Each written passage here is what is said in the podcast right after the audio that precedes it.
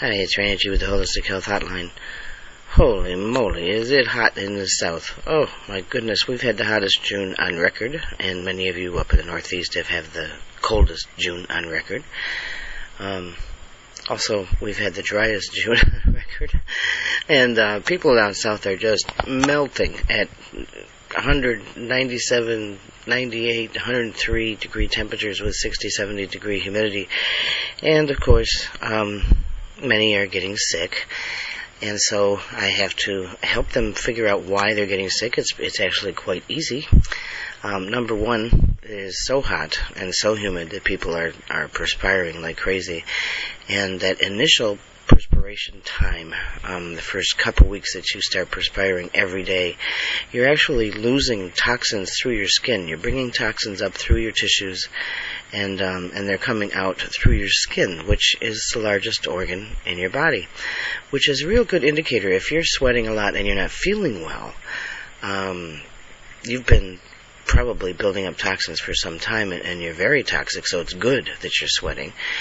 Uh, if you're sweating a lot and you're and you're feeling fine, that's mostly water and not coming out of your body. But you have to remember that uh, because we are 80% water, that what's in that water is a lot of our vitamins and minerals. So you have to replenish your minerals, um, especially in the summertime when you're sweating. That's why you see so many athletes, uh, and, and not just athletes, but weekend athletes who play softball or fish or go running or biking or whatever they're doing, when they um, when they really get into the sports or the exercise, they're they're using electrolyte replenishers and uh, other drinks when they. Uh, all they need really is just good water that has minerals in it to replenish what they need.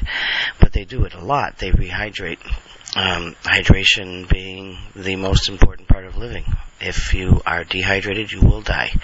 Like any plant that you see out there that's wilting because they don't have water or no access to water, not enough water. Um, there may be water in the ground, but only 20% instead of 80%, just like you have in your bodies.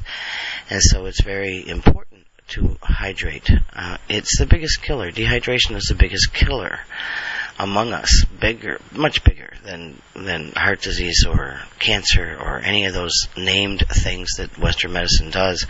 What Western medicine doesn't realize is that they're naming symptoms, of course.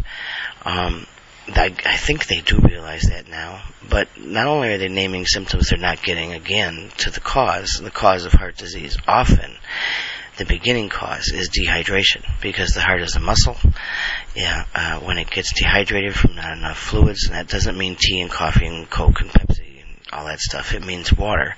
When it doesn't have enough fluids with minerals in them, uh, the muscle starts to um, dehydrate itself and and shrink, um, crack. It'll cause strain on the muscle, so it'll tear and rip. Um, it'll ache because it's aching for the nutrients that it needs. Uh, any other number of things, and then eventually go to disease. So the heart being a muscle, the, the biggest or strongest muscle actually in the body, the most active, that's for sure, because it's active all the time. Uh, when it doesn't get enough water, it will start doing all those things. It'll start deteriorating. I had um, an interesting sequence of things happen. Now I don't go to doctors. I haven't been to doctors since I was 14 years old. But I am a veteran. So I decided um, over the last couple of weeks just to go get almost what's called a physical from Western medicine, just to see how the government health care is working and also how I'm working, I guess.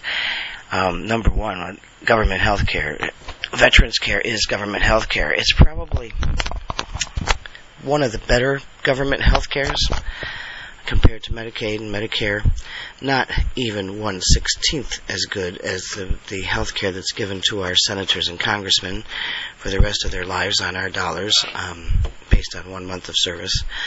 But but anyway, the, the veterans health care in some places is okay. Now, what I mean by that is they've got some of the bureaucracy um, taken care of they know how to put things, data in computers, and get people in on in, for their appointments like on time. If you're if you have an 8:30 appointment and you get there at 8:45, don't expect to be seen because your appointment has already been given to someone else because they have so many veterans who who um, who need these appointments. So they're very good at making sure that that's taken care of. Um, they're very good at ordering tests, and and then you go check in for your tests, and you better be there on time for those. So there, many of the healthcare centers for veterans are are set up quite well.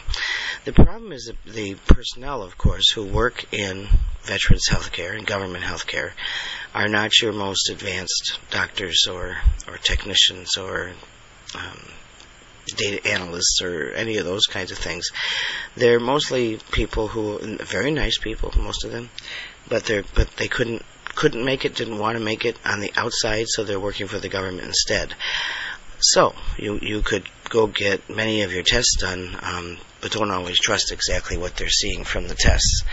And you can go see a primary care physician, but he's going to rely mostly on the computer and tests to figure out what's going on with you. So anyway, I, w- I went through this to see how how it all worked, and um, just so y'all know, I've got a heart of a 30 year old, according to them, and uh, um, they took blood, which hasn't I haven't had blood taken in I don't know how long, and they did all these tests on the blood and and can't believe that I'm like at the levels that I'm at because they just don't understand that. I should be much more deteriorated at the age of 59 than I, than I am.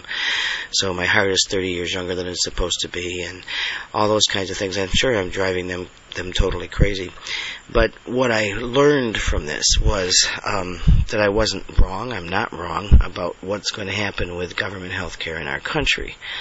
Um, the bureaucracy for the veterans is several million veterans who use this service. A lot of veterans don't. They still use their primary, their their normal physicians or whatever, or they don't go at all, like most of us are alternative people who don't go to doctors.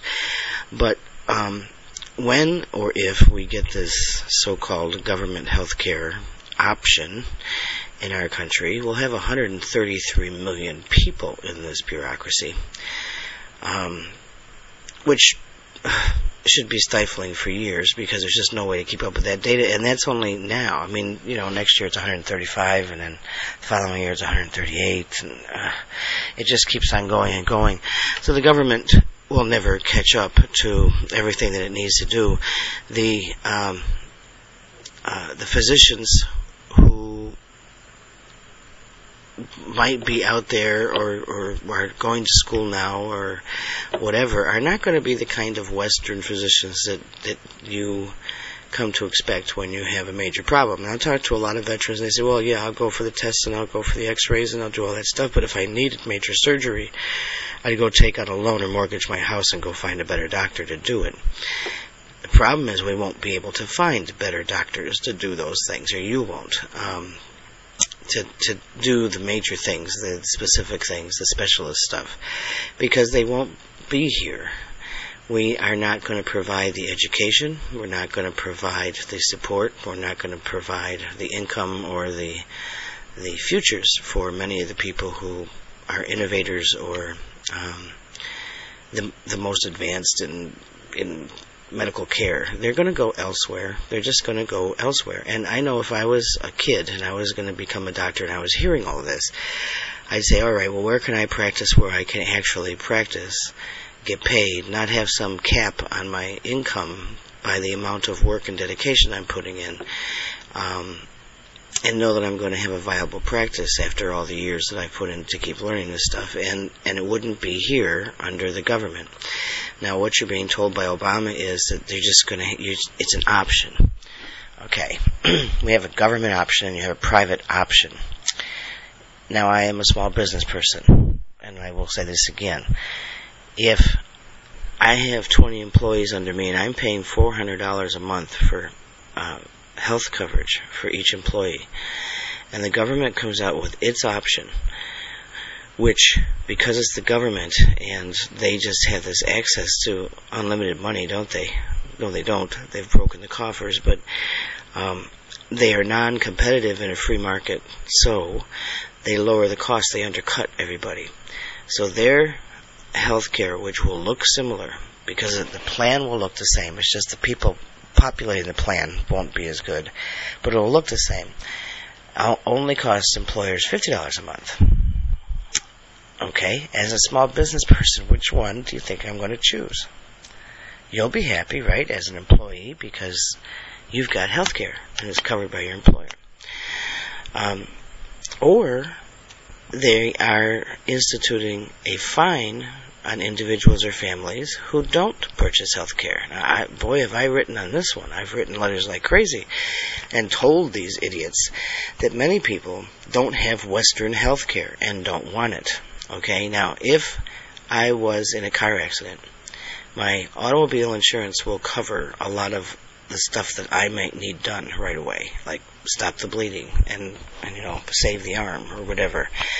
Um, I don't want health care from the government or anybody else. I don't want health care. Nobody around me who works with me or works through me or most of my friends or whatever don't want health care either. So we're going to get fined $1,000 or more per year put into our taxes, which becomes a tax on not being covered. Um, which goes into the treasury coffers, okay, to be used to give to other countries or whoever they want to. That's money laundering, by the way. Um, uh, and and with the statement from Congress being this way, we can recoup the costs at maybe 10 billion per year because they know people are going to take the fines versus buying the health care. So this is how they're going to pay not just for the initial transition, but um, build up some more taxation dollars into into their pockets to do with as they will. I would get on the phones and the faxes and the emails and um, and talk get all of your representatives. You know, don't just go to your two senators. You have two senators, that's the Senate, but you have a whole bunch of representatives from all these districts in each of your states, and you need to get a hold of them and tell them you don't want this. Does it mean that they're going to listen to you? Um, probably not.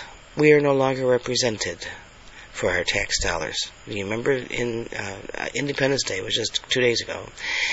One of the reasons that we celebrate that is our our it's a declaration of being separate from a taxing authority, King George, who was not only um, a, major taxing authority, but a total tyrant. So we have tea parties going on all over the country. I, I you know what I feel about those. It's like, okay, first of all, stop calling them parties because the word means something different than it did in, in the 1700s. Um, number two, by splintering our people of the United States into these little 2,000 or 3,000 person groups, um, you are giving in to the enemy because one of the major things that you strategies in war is to divide and conquer. So to have these splintered groups rather than a large group doing and saying what it needs to do and say, um, you're losing. it, most of the tea parties weren't covered at all for the whole weekend, and that wasn't just because of Michael Jackson or, or whatever. It's because the media is not going to cover these little groups of people protesting um, and and then the government people who are supposed to be listening are then going to believe that they are small and, and few and far between. Now there will be a larger march on Washington in September. The 912 coalition is doing that. Um, and I think it's for September 12th. I'm, I'm not exactly sure. Um, and they're hoping for you know hundreds of thousands of people in one place but the longer that this goes on, I mean, that's still a few months away. And imagine what's going to happen with this administration in three months. Um, so, in the meantime, while you're waiting for all these larger demonstrations, you need to to get on the horn and start really, really just bugging the hell out of all of the staffers who take care of these representatives and and and uh, senators, and tell them that you don't want government health care. Okay, now I, I've talked to very smart people who are friends or, or kind of friends and acquaintances who have been for years who say single payer is important and we need single payer to cover everybody. You're still not going to cover everybody with this, number one. And the ones that they're concentrating on are people who never worked or don't want to um, work, who would mostly qualify for Medicaid if they would stay in one place and find a place to live and and dedicate themselves to being Americans, but they're the ones who'll be able to go anywhere and get health care. Um, you won't. because even though it's nationalized, um, I can't imagine what's going to happen with our society in our multiple United States uh, when you have this so-called government option. How you're going to be traveling from Illinois to Idaho and have a problem when your child breaks out with a rash and you take her to a doctor or an emergency room when you're not covered in that state um, by any of your options that you got from the government because they're not totally under the government plan. and therefore you you know you'll have to go somewhere else. They'll put the kid back in the car and go drive to a state that that takes your kind of health insurance. Um, I guess that's when finally people will start paying attention and know that there's a major problem with all of this. And unfortunately, it's going to be the children who end up suffering because you know they are dependent on us, not independent, and their dependence will cause them to stay sick or die because of our inability to wake up. And you've heard about that inability all week if you paid any attention to the Michael Jackson thing. Uh, how he was probably addicted to anesthesia, needed anesthesia, and uh, a, a drug that is an anesthetic to actually go to sleep. I said, "What's the connection there between uh, what we need to learn and and um, this icon?" And I just said, "That's easy, you know." I think most of our country is addicted to anesthesia. Not a drug in a bottle that you have to beg for or, or use phony names to get. it's the it's the anesthesia and the apathy. It's um, I just want to go to sleep and not pay attention to anything that's going on, and let the government take care of it, and it'll all be better in the morning. Um, so what's the lesson? The lesson is that you, you keep doing this, and you're not going to wake up your body will and your life will become so toxic that uh, you'll be acidic. Number one, you'll be dehydrated like he was, and which our country is becoming very dehydrated, not fluid whatsoever, and um, and you'll get so addicted to not paying attention and not knowing the truth. And not knowing what's going on, that that um, you'll finally take that final cocktail, that final dose, and and you won't wake up. And who does it affect? Again, it affects the children. And that's the biggest question. What's going to happen to the children? Where are they going to live? Who are they going to live with? Who's going to fight for them? And if you put that again back on a global scale, or, or just down to an American scale, um, we are all the same. We're doing the same thing to our children, and the same questions will come up. Who are they going to live with? How are they going to live? Who's going to fight for them? I mean, it, it doesn't even matter. And you see, with his family, this is another uh, lesson. It doesn't truly matter who the biological mother was, or who the father was, or who um, the intentions were to have these children. It's it's that whose children are they? Well, it doesn't matter because they're our children. Okay, and our children on a global scale are going through exactly the same thing as Michael Jackson's children. Doesn't matter whose children they were, who, who the sperm donor was, or the egg donor at this point. Doesn't even matter. It's who was bringing them up, who was caring for them, who did they love, and who did they lose. And uh, these kids have lost, and I, I'm most concerned, uh, not just for his kids, but for kids anyway, when they lose that um, that figure in their life that they can touch and hold and hug and and truly love. And, and and whether that figure is biological or not, if that's the guidance that they needed for being humans, that's their parent on earth. Uh, when they lose that parent, it's it's um, they turn into beings that are bouncing off walls like little electrons. They're just out of control and that's not just kids bouncing off walls. But you start if you look at Michael Jackson's own history, he had two parents who lived at home, but he had one that beat him. He was very lonely, and so he really lost part of his family. And when he re- when he lost his brothers, when they started splitting up and going in different directions, he lost the connection to family, and so he spent the, the rest of his life after his late twenties searching for that same thing. So for 20 years, he kept searching and he kept going more and more downhill until he was so toxic and addicted to not feeling and not being able to to uh, wake up to the truth. Um, put himself to sleep, and, and it's like putting a dog down. You put yourself to sleep, and you don't wake up again. So take the lessons from all these. You know, people are in our lives for a reason, and and people like Michael Jackson or or whoever who have um, moved on were there to teach us many things, not just through their music or their transformation of energy, which he did for so many millions. He transferred his pain into a, a musical energy that ended up expressing through people that he touched everywhere, millions and hundreds of millions of people, um, and translated into love so that they loved him back. I don't know many who can do that or who have done that, but he did. But in in in all of that, he his own search for love of self, his um, for his own family, for a family that he could call his own, for his parent on earth, his own search for all those things, um, frustrated him and hurt him to the point where he hurt himself. So we have to start looking at that and, and look at our own lives and say, okay, I have parents or I don't have parents, or my parents were no good, they beat me up, or my parents were awful because they did this and that and the other. Well, then deal with it because they were just humans who did their thing, and and you have to get beyond that pain and beyond that memory, become independent of how they have imprinted you to start becoming a better person. And that's that search for humanity, that's that search for divinity after humanity, where you look to the higher parent, the higher self, and then the higher parent, um, to try to be like that higher parent. Who's your higher parent? God should be. Whether that energy at the moment is a father energy or a mother energy, it's God. God's energy. Don't turn it into a gender war. Don't turn it into sexism.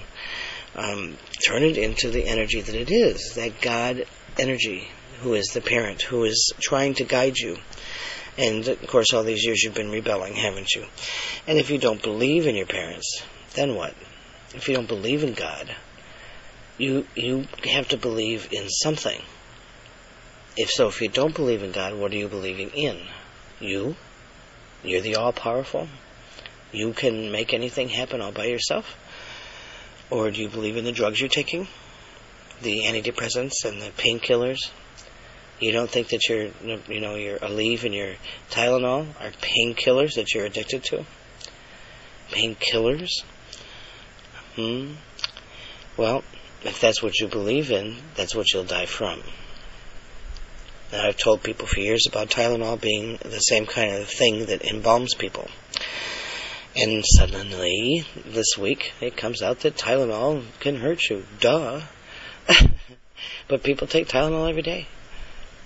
Or aspirin every day. Or, you know, or Aleve or whatever, because they need painkillers. Now, you need the pain to move forward. Pain's a gift. You need the emotional pain or the physical pain to say something's wrong. I'm out of balance emotionally, physically, mentally, spiritually.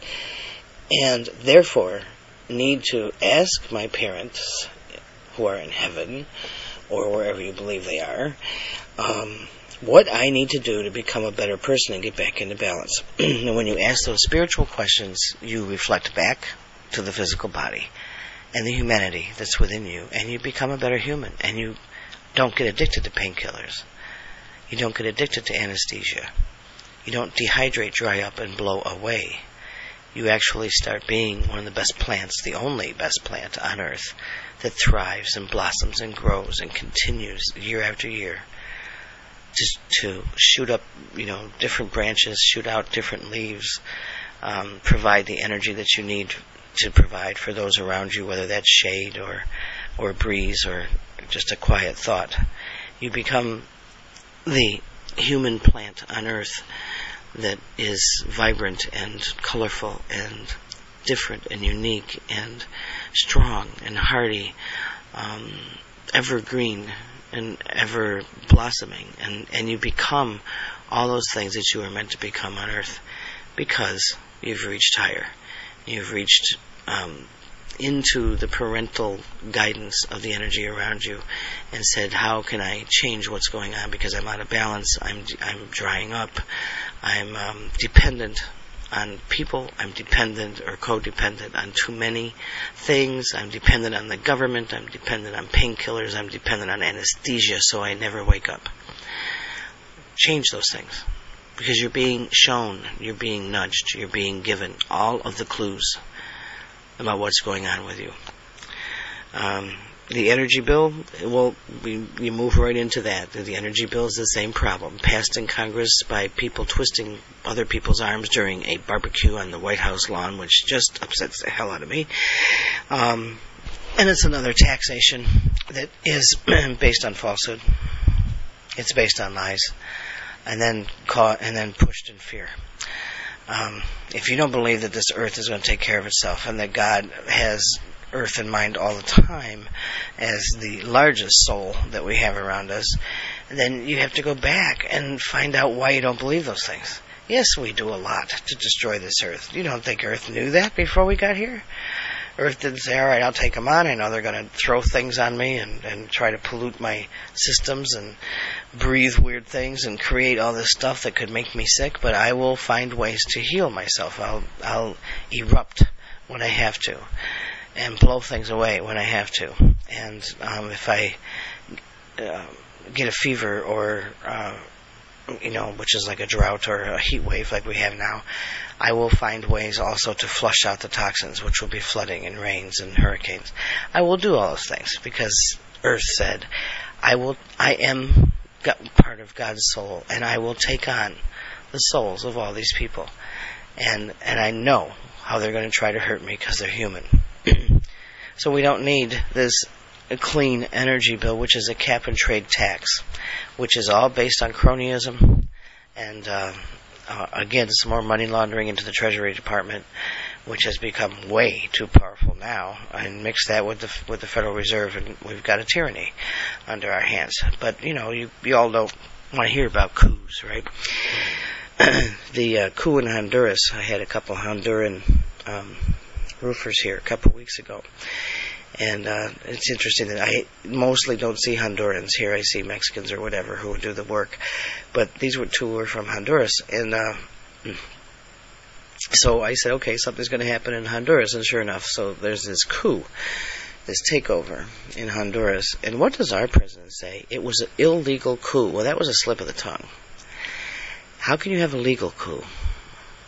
What is a legal coup versus an illegal coup?